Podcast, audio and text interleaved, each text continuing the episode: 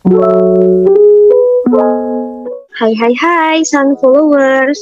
Welcome back to another episode of Matahari Kita Podcast yang berisi berbagai topik mengenai mental health and self-development. Bersama aku Ajeng yang akan menemani kalian untuk beberapa menit ke depan ya Sun Followers Oh iya, gimana nih kabarnya teman-teman semua? Semoga selalu dalam keadaan sehat dan bahagia ya, walaupun dunia ini lagi tidak baik-baik aja.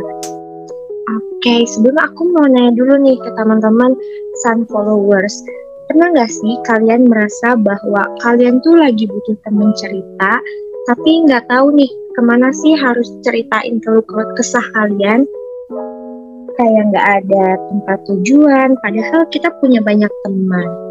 Anyway, podcast kali ini aku akan bahas tentang trust issue. I need someone to talk but who. Mungkin banyak dari kalian yang pernah merasakan atau bahkan lagi merasakannya ya. So, yuk kita bahas tuntas bareng di episode kali ini. Tapi, tentunya aku nggak sendirian nih aku ditemani oleh Kak Alexandra Arvia atau Kak Via. Halo Kak Via. Halo Ajeng. Apa kabar? Oke, aku baik dong Kak Via. Kak Via gimana nih Kak kabarnya? Wah, puji Tuhan baik juga, sehat juga. Semoga Ajeng juga ya. Amin. Oke, Kak Via boleh nih Kak menyapa Sun Followers dan memperkenalkan diri Kak Via. Oke, halo semuanya Sun Followers. Senang banget ya bisa bertemu dengan kalian walaupun hanya sebatas suara aja. Semoga kalian semua dalam keadaan sehat ya. Perkenalkan, kakak adalah Kavia, seorang psikolog klinis dan juga founder dari drlove.id. Wah, keren banget nih Kak Via. Ya Kak, aku mau mengucapkan makasih nih untuk Kak karena sudah menyempatkan waktunya untuk berbagi ilmu di matahari kita. Sama-sama, thank you juga udah ngundang Kak nih di acara mataharikita.co. Keren banget kalian. Kakak udah lihat loh beberapa podcast kalian.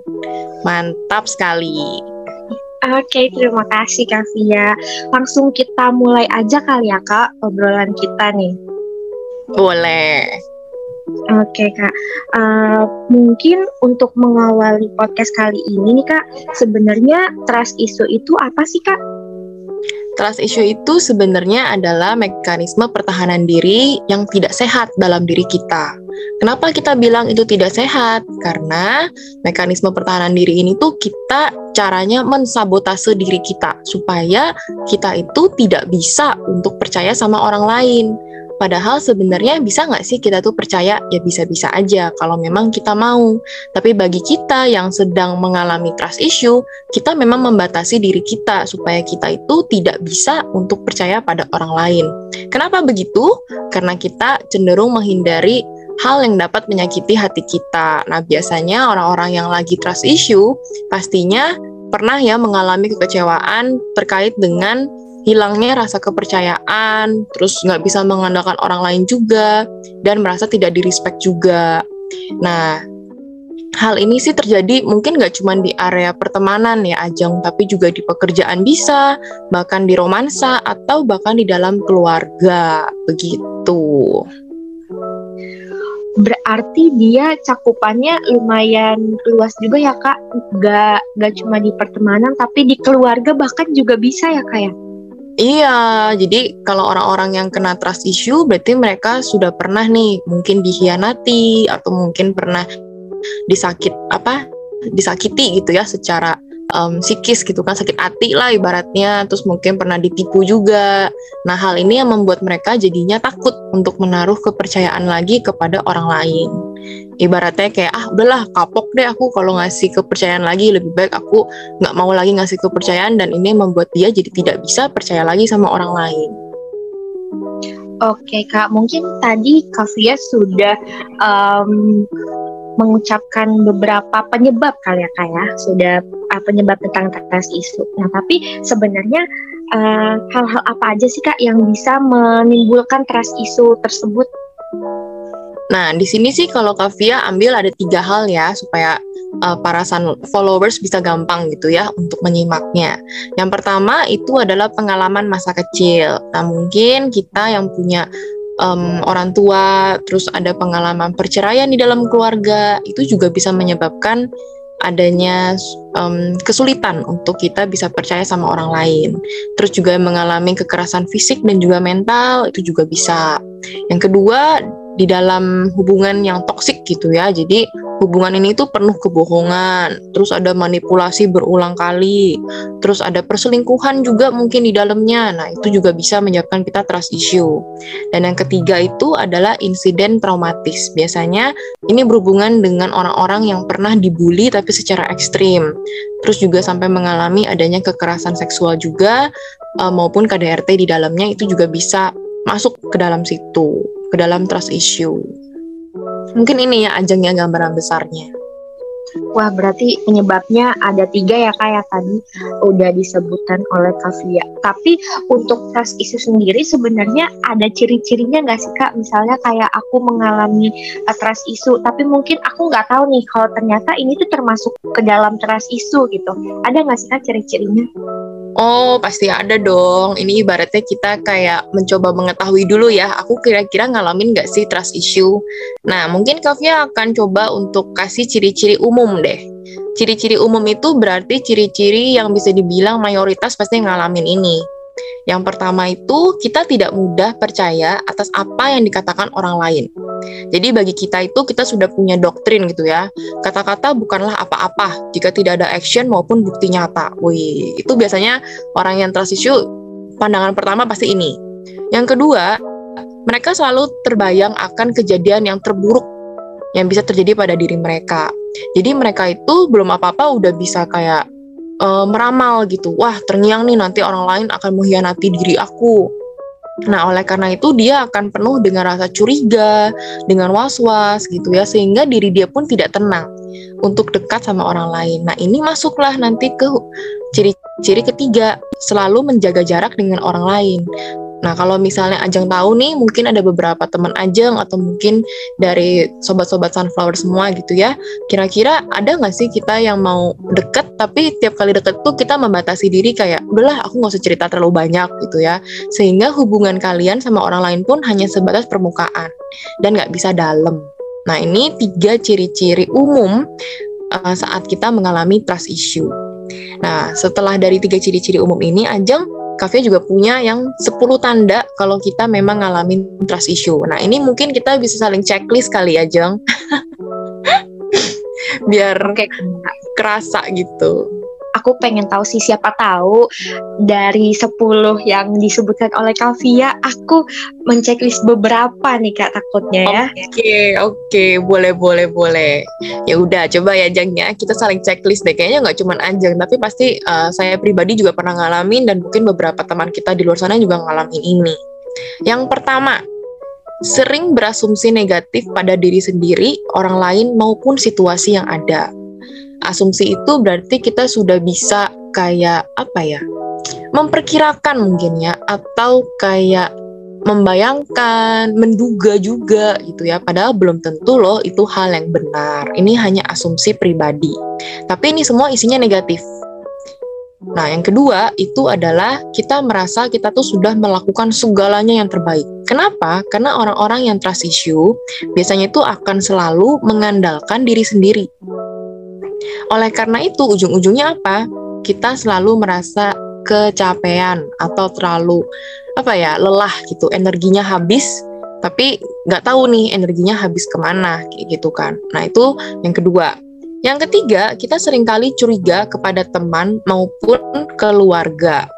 Nah, jadi nggak ada apa ya, nggak ada juntrungannya apa gitu kan. Tapi kita bisa aja curiga dengan perilaku mereka. Karena kita itu balik ada asumsi negatif kita yang bisa mengganggu uh, rasa percaya ini kepada teman maupun keluarga kita. Yang keempat adalah kita menghindari yang namanya intimasi maupun komitmen.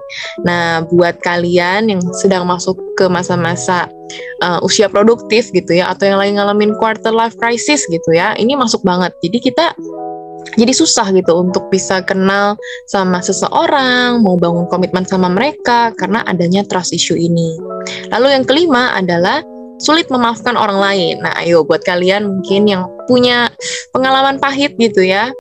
Kalau misalnya kalian mengalami yang namanya sulit memaafkan orang lain, ini bisa jadi juga tanda kalian akan mengalami trust issue. Dan yang keenam, sering mengungkit masa lalu hingga memulai pertikaian terlebih dahulu. Misalnya nggak ada apa-apa, tahu-tahu langsung lah kalian bahas, bahas masa lalu atau mungkin cari perkara gitu ya. Kamu kok kayak gini sih? Kan harusnya nggak gini, tuh kan kamu sengaja ya gini gini gini. Nah misalnya kayak gitu.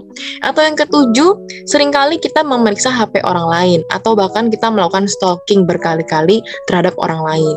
Kenapa? Untuk membuat kita itu merasa aman dan juga adanya afirmasi gitu ya dari perilaku mereka kepada kita. Karena kita juga pengen lihat nih bener gak sih orang ini tuh orang yang aku bayangin atau sebenarnya hmm, adalah orang yang berbahaya bagi diriku ya kayak gitu pikirannya. Yang kedelapan kita suka merasa kesepian guys. Kenapa? Karena orang-orang trust issue itu rata-rata memang lebih suka sendiri daripada sama orang lain yang kesembilan adalah takut diabaikan atau ditinggal sehingga masuklah ke tanda yang paling terakhir nomor 10 overprotective pada orang yang paling disayang. Nah, kenapa? Karena mereka merasa hanya satu orang ini yang bisa aku percaya, sehingga mereka akan sangat-sangat menjaga. Padahal bisa aja orang yang paling disayang itu merasa terkekang dan menjadi tidak nyaman sama diri kalian. Gitu aja. Oke Kak Via, mungkin ada beberapa sih Kak yang emang aku ngerasanya kok kayak kok ini aku banget nih kayaknya kayak uh, suka kesepian padahal aku ngerasanya wah kayaknya teman-teman aku banyak nih keluarga aku okay. juga asik gitu ya. Tapi aku sering kali ngerasa suka kesepian gitu kak. Hmm. Betul betul betul. Wah ini ada pertanda-pertanda kali jeng Oke Kak Pia. Tapi Kak, tadi kan mm -hmm. yang Kak Pia jelasin itu tentang trust issue mengarahnya ke negatif ya Kak. Tapi sebenarnya trust issue itu ada sisi positifnya nggak sih Kak? Oke, jadi sebenarnya trust issue itu kan kalau dibilang trust issue memang udah pasti adanya ke arah negatif gitu ya. Kenapa? Karena kalau dibilang issue berarti kan ada something wrong atau ada masalah gitu kan. Jadi kalau misalnya uh, ajak tanya ke Kavia, apakah semua orang punya nggak sih uh, kecurigaan punya gitu, tapi nggak sampai ke yang namanya tanda petik trust issue. Karena trust itu issue itu sebenarnya sudah melebihi dari uh, batas apa ya batas kewajaran gitu ya. Karena kalau orang curiga ya bisa aja. Orang jadi susah percaya gitu kan takut tersakiti ya pasti semua orang pasti mengalami itu. Cuman apakah itu mengganggu nggak dengan proses pertumbuhannya mereka? Misalnya di usia saat kayak kita nih ya kita udah waktunya untuk uh, berbisnis gitu kan. Eh tapi kok susah banget ya aku untuk percaya sama orang ini? Kok aku kayaknya bener-bener nggak bisa? Nah itu um, yang dinamakan trust issue. Tapi kalau misalnya oh nggak apa-apa, aku emang nggak nggak percaya kok, tapi aku mau coba dan kita akan apa ya maksudnya um, keluarlah dari zona nyaman itu menurut saya sih itu belum sampai ke titik yang namanya trust issue kayak gitu. Oke okay, kak, tapi kalau misalkan kita sudah um, bisa dikatakan trust issue, misal kita sudah mengalami yang namanya trust issue, itu sebenarnya bisa diatasi nggak sih kak? Kalau misalkan memang bisa, gimana sih kak caranya nih? Oh, pasti bisa dong. Caranya ada enam gitu ya. Coba kalian perhatiin baik-baik dan mungkin ini susah-susah gampang sebenarnya caranya. Kalau disebutin sih kayaknya kesannya gampang ya, cuman diomongin. Tapi waktu kita ngelakuinnya, aduh ini susah sih menurut Kavia juga. Itu karena Kavia juga pernah ngalamin ya yang namanya trust issue. Yang pertama itu adalah kita harus belajar menerima kenyataan pahit di masa lalu dan memaafkannya. Banyak orang bilang, ah itu kan masa lalu, aku sih udah lupa ya, aku sih udah maafin kok semuanya gitu. Apakah benar kamu lupa dan memaafkan itu? Itu dari proses bagaimana kamu bisa terima kalau kamu pernah diperlakukan pahit oleh orang lain. Tapi kalau saat itu kamu sudah bisa terima, ya udahlah, aku memang pernah seperti itu gitu kan di apa ditipu lah misalnya gitu dan memaafkan diri sendiri atau memaafkan orang lain itu pun nah itu yang jadi proses baru gitu supaya nanti kita masuk ke cara dua. Jadikan masa lalu sebagai proses pembelajaran yang berharga. Nah, orang-orang trust issue itu menganggap wah um, masa lalu pahit itu ya udah itu jadi pelajaran yang tidak boleh terulang gitu ya. Padahal kalau di sini Kavia ajak kalian bahwa masa lalu menjadi proses pembelajaran yang berharga. Berharga itu artinya apa? Oke, aku tahu nih kejadian ini. Nanti kalau sampai terulang lagi, aku ngerti caranya seperti apa. Dan ke depannya kalau aku sampai kena lagi pun, aku akan pakai strategi yang baru lagi. Nah, itu pemikiran-pemikiran yang fleksibel dan membuat kita jadi pribadi yang grow gitu ya. Yang ketiga adalah berlatihlah untuk berpikir positif. Jadi kalau misalnya tadi Ajeng bilang, aduh aku punya trust issue nih, dan kayaknya negatif semua deh hasilnya. Ya benar, tapi bisa nggak sih kalau aku latihan untuk berpikir positif? Contohnya tadi ada salah satu tanda yang paling kena ya, yaitu kita sudah berasumsi duluan sama orang lain sebelum kita tahu kenyataannya. Nah hilangin itu, tapi kita coba lihat dari sisi dia. Kalau aku jadi dia, sebenarnya kira-kira apa ya yang dia mau berikan kepada aku secara positif dan itu bisa terus dilatih. Yang keempat adalah buatlah batasan keamanan diri. Keamanan diri itu artinya apa? Setiap orang punya boundariesnya beda-beda gitu ya. Apa yang boleh orang lain tahu dan kasih tahu ke yang lainnya. Contoh misalnya kalau kayak Kak Arvia, oh Kak Arvia suka nggak apa-apa sih orang lain tahu kok e, nama lengkap Kak Arvia gitu ya. Tapi kalau misalnya lebih daripada itu untuk nomor HP dan lain-lain, kayaknya Kak Arvia harus memilih deh beberapa orang. Nah itu Kavia punya boundaries jadi ketika kenal pun sama halnya seperti itu. Nggak langsung kasih apa tukar nomor HP lah atau gimana. Enggak Kavia akan cari cara kayaknya lebih baik kasih Instagram aja deh lebih aman gitu ya. Tapi ada beberapa orang yang menganggap Instagram itu malah justru lebih personal kata mereka. Kenapa? Iya kan ada foto-foto kita katanya. Nah ini kan beda-beda. Nah buatlah batasan keamanan diri kalian. Sesuaikan juga dengan diri kalian sendiri. Lebih enaknya yang mana? Dan ini tidak bisa dipaksa ya beda-beda orang beda-beda standar juga. Yang kelima masuklah kita keluar dari zona nyaman perlahan Kavia tahu banget orang yang trust issue itu orang yang aduh sebaiknya sih aku diem aja di gua. Nggak usah lah kasih apa ya kasih uh, omongan ke orang lain gitu ya supaya nanti aku nggak nggak kena imbasnya lah nggak kena ininya nggak kena itunya gitu kan. Nah perlahan-lahan kalian lihatlah gua itu ada mataharinya gitu ya. Jadi waktu ada cahaya sedikit aja, kalian cobalah tengok cahaya itu. Dan pelan-pelan keluar supaya kalian bisa ngelihat apa sih sebenarnya yang ada di luar dari gua kalian. Gua itu kan gelap. Walaupun kita tahu sih nanti ada kayak secercah lubang gitu ya yang kita bisa ngelihat gitu. Nah tapi kalau kalian nggak mau bener-bener full buka lubang itu, ya kalian nggak akan pernah lihat di luar itu bakal ada pantai mungkin atau mungkin gunung yang sangat cantik. Nah itu yang membuat kalian jadinya terbatas. Makanya yang kelima keluar dari zona perlahan dengan kalian membuka tangan kalian atau membuka hati kalian serta mata kalian untuk melihat hal yang baru. Dan yang terakhir adalah mulailah untuk menikmati proses dalam menanam bibit kepercayaan yang baru. Dimulai dari siapa? Dari diri sendiri dulu. Barulah ke orang lain dengan hal-hal kecil aja dulu. Jadi kalau misalnya nih kalian takut, kalian coba aja dari hal-hal yang paling aman buat kalian. Nah nanti kalian lihat kira-kira orang ini bisa nggak sih perlahan-lahan dipercaya karena kepercayaan itu sebenarnya sifatnya bertumbuh gitu ya. Jadi bukan tiba-tiba kamu lahir langsung jeder aku punya kepercayaan. No, kepercayaan itu adalah bertumbuh. Jadi kalau sekarang ibaratnya lagi benar-benar nol, bukan berarti selamanya nol sampai minus gitu ya. Tapi kita akan pelan-pelan naik mulai dari angka satu poinnya, dua, tiga sampai akhirnya sepuluh. Nah, cuman kalau memang ada masalah yang lebih serius daripada ini, waktu kita kaji kembali dan butuh uh, penanganan lebih lanjut, mungkin hal ini bisa dibantu oleh ahli profesional. Gitu aja. Oke Kak Via, tapi nih Kak, kalau misalnya kita sudah mengalami trust issue itu tadi kan sudah diberitahu eh, uh, ya sama Kak Via uh, sendiri cara mengatasi trust issue itu seperti apa. Tapi trust issue sendiri tuh sebenarnya bisa sembuh nggak sih Kak atas keterlibatan orang lain gitu. Intinya yang membuat aku bisa percaya lagi lah sama orang lain gitu. Sebenarnya itu bisa nggak sih Kak?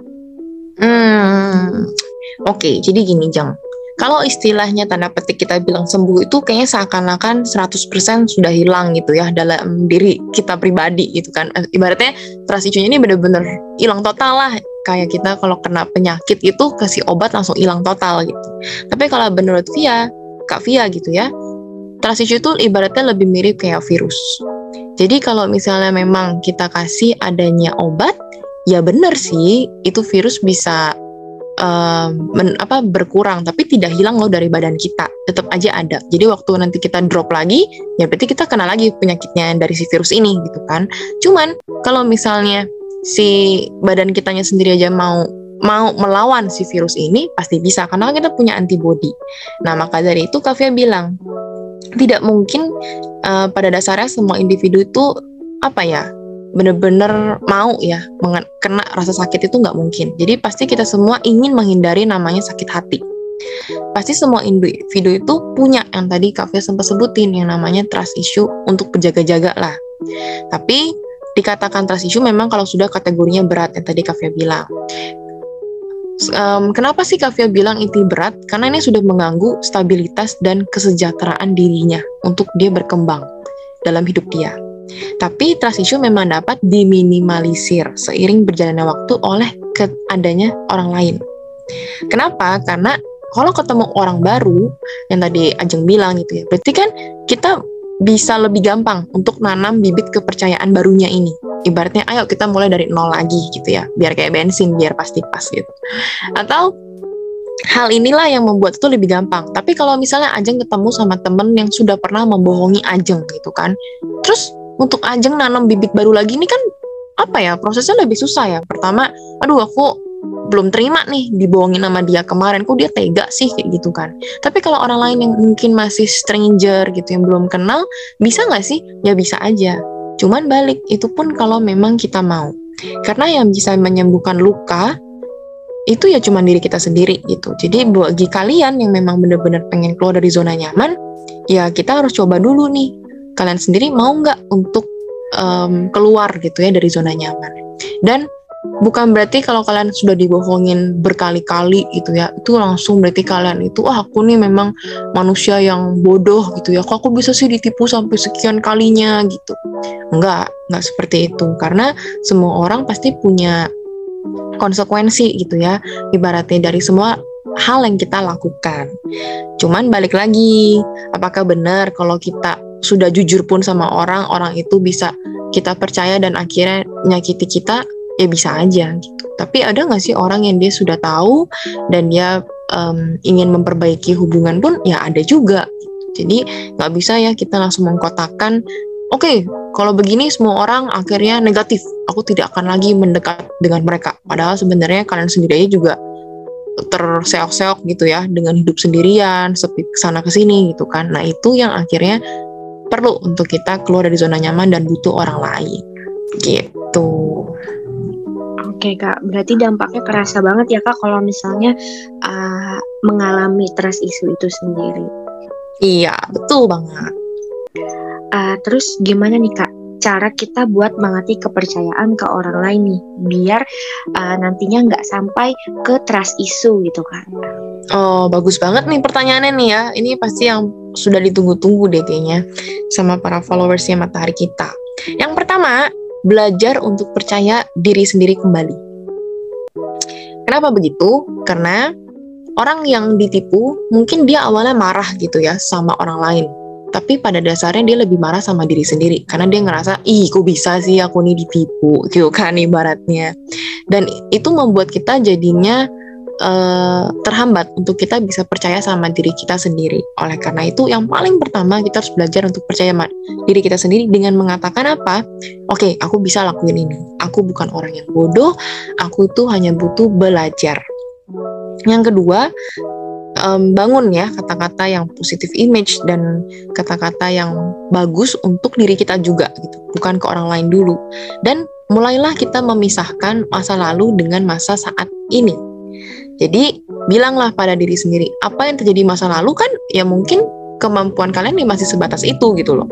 Sedangkan nanti kalau di masa depan, masa saat ini pun ya kalian sudah akan ada hal yang kalian belajar gitu, kalian yang baru lagi kan. Sehingga kalian nggak akan berpikir ah semua orang sama. No diri kalian lah. Kalau diri kalian sudah berbeda ya otomatis perilaku kalian respon kalian kepada orang lain pun akan berbeda. Jadi jangan sampai orang trust issue itu suka berpandangan udahlah semua orang lain sama gitu jadi aku tidak akan mau maju gitu ya padahal hello masa lalumu itu sama orang-orang di masa lalu pun itu orang-orang yang berbeda loh dan kamu juga kemampuannya waktu itu beda loh untuk melihat uh, hal-hal yang lebih kritis. Sedangkan saat ini kamu sudah belajar dari masa lalu dan pasti sudah lebih kritis. Bahkan ketemu orang lain yang juga berbeda. Jadi kamu bisa lihat juga nih, benar gak nih orang lain bisa aku tanam nggak ya bibit kepercayaan yang baru? Kalau memang nggak bisa ya udah cukup tahu aja. Yang ketiga adalah kita mulai introspeksi dan evaluasi masa lalu kita. Oke, kita telah kembali yang dulu itu sebenarnya apa sih yang mungkin aku keliru dan aku perlu belajar. Hal yang bisa aku kendalikan sama hal yang tidak bisa aku kendalikan. Terus lihat juga, jangan sampai kita itu merasa selalu menyalahkan diri karena merasa bodoh gitu ya. Itu nggak banget kayak gitu. Yang keempat, mulai dari hal yang sederhana. Mulailah kita bangun relasi dulu karena melatih kepercayaan itu tidak akan bisa kalau kita tidak terjun langsung gitu ya. Jadi kita harus balik lagi nih, latih lagi relasi itu, coba lagi untuk buka perlahan, beri informasi yang menurut kalian aman dulu, terus lakuin challenge. Challenge inilah yang untuk bisa ngelihat orang orang ini tuh kita uji gitu, dia bisa nggak ya dipercaya sama kita. Gitu. Yang kelima, hadapi apa pun masalah yang ada. Nah, orang-orang trust kenapa sih mereka nggak mau untuk terjun karena mereka takut ada masalah gitu kan? Nah, padahal kalau seperti ini, kita akan coba lagi untuk telaah. Oke, okay, kalau misalnya aku sampai ditipu lagi, kira-kira gimana? Hadapi orangnya cukup tahu dan coba lagi. Kalau bisa, bahkan kita berani untuk tegur dia. Nah, setelah itu kita akan mulai mau apa ya lebih vulnerable gitu ya. Tetap menjadi diri sendiri dan mau membawa hal ini ke arah yang positif gitu. Daripada kita mau berdiam diri terus masalahnya tetap ada dan itu tidak menyelesaikan terus mau sampai kapan kalian berjuang sendirian dengan rasa takut ini takut itu? Padahal belum tentu loh hal itu sesuai dengan yang kalian pikirkan. Gitu aja. Berarti kak kalau misalnya tadi yang kak Via bilang uh, kadang orang yang trust isu itu dia rentan untuk nggak mau ngambil resiko ya kayak karena takut ada masalah baru gitu. Berarti Betul. dia bukan termasuk orang yang berani untuk bertindak ya kayak. Ya? Betul. Mereka itu sebenarnya bukan berani untuk bertindak tapi lebih ke arah menghindari masalah. Padahal dalam hidup ini kan kita selalu punya masalah ya Jeng gitu kan. Dan masalah ini nggak cuma lo sama diri sendiri gitu kan, sama orang lain apalagi. Jadi kalau orang yang trust issue, bayangin aja, masalah selalu ada, tapi mereka berusaha untuk menghindar, padahal masalah itu udah pasti ada gitu. Akhirnya mereka merasa terbeban karena sekeliling mereka banyak masalah yang belum selesai. Bahkan diri mereka sendiri pun belum selesai. Gitu. Oke, berarti lari dari masalah juga ya, Kak ya? Iya. Oke, Kak. Buat pertanyaan selanjutnya nih, Kak apakah hmm. isu itu termasuk ke dalam gangguan mental dan apakah kita itu sebenarnya butuh psikolog itu kak untuk mengatasi trust isu ini? Wah, ini pertanyaannya dalam banget ya, Jeng. Oke, okay, sebenarnya kalau kita tuh berani bilang ada gangguan mental atau tidak kalau memang sudah tercantum dalam buku kitab ajaib kita gitu ya. Kita bilang DSM terbaru kita tuh sekarang DSM 5 atau Diagnosis and Statistical Manual of Mental Disorder. Kayak gitu. Nah, di dalam bukunya itu memang ada yang namanya gangguan kepribadian paranoid.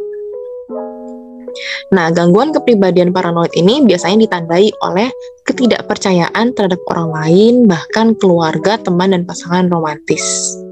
Nah, kalau mereka sudah punya gangguan ini, mereka akan selalu merasa orang lain itu punya niat yang jahat, bahkan tanpa adanya bukti atau pembenaran. Cuman saya bilang tetap orang yang kena gangguan kepribadian paranoid ini tidak bisa langsung dengan menggunakan self diagnose gitu ya. Jadi buat kalian yang dengar podcast hari ini terus kalian langsung merasa, "Wah, kayaknya itu aku banget deh." Berarti aku nih punya gangguan dong kepribadian paranoid. Hello, tidak seperti itu. Karena kalau yang namanya gangguan kepribadian itu memang kita perlu pemeriksaan lebih lanjut. Gitu ya. Ini yang membuat perbedaan antara trust issue dengan titik sampai ke gangguan kepribadian. Orang yang trust issue, kalau memang mereka lihat ada bukti dan pembenaran yang nyata, mereka pelan-pelan itu bisa berkurang rasa trust issue-nya atau ketidakpercayaannya. Tapi untuk mereka yang punya gangguan pribadian paranoid, ada nggak ada tetap aja mereka merasa seperti itu. Orang lain akan jahat lah, orang lain akan begini, orang lain akan begitu, kayak gitu. Apakah perlu psikolog untuk menanganinya? Ini tergantung juga dari trust issue yang mereka alami. Kalau misalnya um, um, mereka sampai bener-bener, aduh terganggu gitu ya aku udah usia 30 loh kak ini tapi bener-bener loh aku nggak ngerti loh kak kenapa ya aku kok sampai nggak bisa ya untuk uh, pacaran even sekali doang pacaran aja nggak pernah kayak gitu kan untuk memulai hubungan itu aku ada rasa takut banget nah ini mungkin perlu digodok gitu ya. Kenapa? Karena fungsi kita sebagai ahli profesional, um, terutama psikolog ya, ini dibantunya, itu kita akan lihat akar dari permasalahannya. Karena ada beberapa orang mungkin yang dia juga sampai lupa gitu ya kenapa ya aku sampai segini susahnya untuk percaya sama orang lain gitu kan nah ini mungkin butuh waktu untuk kita gali akar permasalahannya apa dan dari situ mungkin kita bisa kasih sudut pandang baru supaya dia juga ngelihat hal ini dengan cara yang berbeda masa lalunya dia gitu. Nah di situ sih perannya kita sebagai psikolog untuk bantu orang-orang yang trust issue gitu. Oke kak, berarti uh, teman-teman semua yang lagi dengerin podcast kita sekarang mungkin harus lebih uh, jeli lagi gitu ya kak untuk menggali sebenarnya nih kita kenapa sih dan jangan sampai self diagnose ya karena kalau self diagnose nanti uh, beda-beda gitu ya kak cara untuk mengatasinya. Jadi kalau misalnya udah ada tanda-tanda tentang trust issue dan mungkin butuh uh, psikolog bisa langsung ke psikolog aja gitu ya kak biar nggak berlarut-larut. Betul. Oke kak, tadi mungkin kita udah bahas cara menyeluruh nih kak tentang trust isunya ini, mulai dari hmm. ciri-ciri dan cara mengatasinya gitu ya. Tapi uh, ada nggak sih kak hubungannya gitu ya antara trust issue dengan toxic relation gitu kak entah to, uh, oh. hubungannya okay, di okay. pertemanan hmm. atau di lain-lain gitu kak Hmm, oke okay, oke. Okay. Ini sudah pasti ada hubungan ya, karena kan tadi salah satu penyebab dari trust issue sendiri aja itu adalah toxic relationship kayak gitu kan. Nah, kenapa sih bisa dibilang trust issue? Karena itu ada sisa atau bekas luka dari relasi yang tidak sehat. Sedangkan kita tahu sendiri relasi tidak sehat itu kita sebut dengan toxic relationship gitu ya. Um, isinya apa sih di dalam situ? Kenapa relasi ini bisa dibilang tidak sehat? Karena relasi ini itu tidak mendukung dan tidak menghargai satu sama lain. Ketika ada konflik, malah konflik itu dijadikan senjata untuk saling menjatuhkan satu sama lain. Nah, memang hal ini nggak cuma di romansa aja, bener kata Ajeng gitu ya, tapi di dalam keluarga, pertemanan, bahkan juga nggak menutup di pekerjaan nanti mereka akan saling menjatuhkan, memanfaatkan satu sama lain, mengkhianati itu ya, membohongi. Oleh karena itu, ciri-ciri paling kelihatan itu adanya ketidakjujuran. Terus komunikasi yang tidak sehat. Ada kontrol orang lain, adanya kekerasan. Nah, ini yang membuat mereka akhirnya trauma dan berujunglah nanti dirasa sulit untuk percaya sama orang lain. Karena setiap kali kita ngomong apa, kok ditutup-tutupin sih? Habis ditutupin, kok malah dia bohong ya sama aku. Kenapa kok kayak gitu? Hanya karena dia iri gitu sama aku? Nah misalnya seperti itu. Pada akhirnya mereka jadi kepikiran kok orang yang aku anggap oke okay, orang yang aku respect kok bisa begini ya sama aku? Apalagi orang lain. Itu muncullah trust issue gitu. Oke kak, mungkin uh, dari obrolan aku sama Kak Via, ternyata trust isu itu dampaknya uh, nusuk banget ya kayak ya, kalau misalnya aku dengar dari tadi mulai dari ciri-cirinya, terus dampaknya mm-hmm. kehidupan kita sehari-hari dan bahkan bisa mengganggu cara kerja kita gitu ya sehari-hari karena uh, dari trust isu ini kita bisa bisa jadi kesepian dan ngerasa nggak punya siapa-siapa gitu ya kayak. Ya. Iya betul banget. Jadi karena issue ini orang juga jadinya nggak punya siapa-siapa karena bukannya dia ini ya, bukannya orang lain yang tidak mau mendekat gitu ya, tapi dia yang justru menjaga jarak. Jadi dia menjauh dari orang lain gitu. Ini bisa membuat kita jadi juga kesepian aja. Oke, seru banget ya kak. Aku ngobrol sama Kavia di podcast kali ini, jadi kayak lebih paham gitu tentang uh, trust issue dan mungkin untuk teman-teman Sun followers yang lagi trust issue nih sekarang, mungkin bisa tadi nyoba cara-cara yang udah dikasih sama Kavia gitu ya. Oh iya nih, iya. buat Kavia sendiri ada nggak sih kak pesan dari Kavia untuk para Sun followers yang lagi dengerin podcast kita nih kak? Wah, pesannya, pesannya sih buat kalian trust issue, pertama, kalian jangan melihat bahwa trust issue itu cuman kalian yang mengalaminya.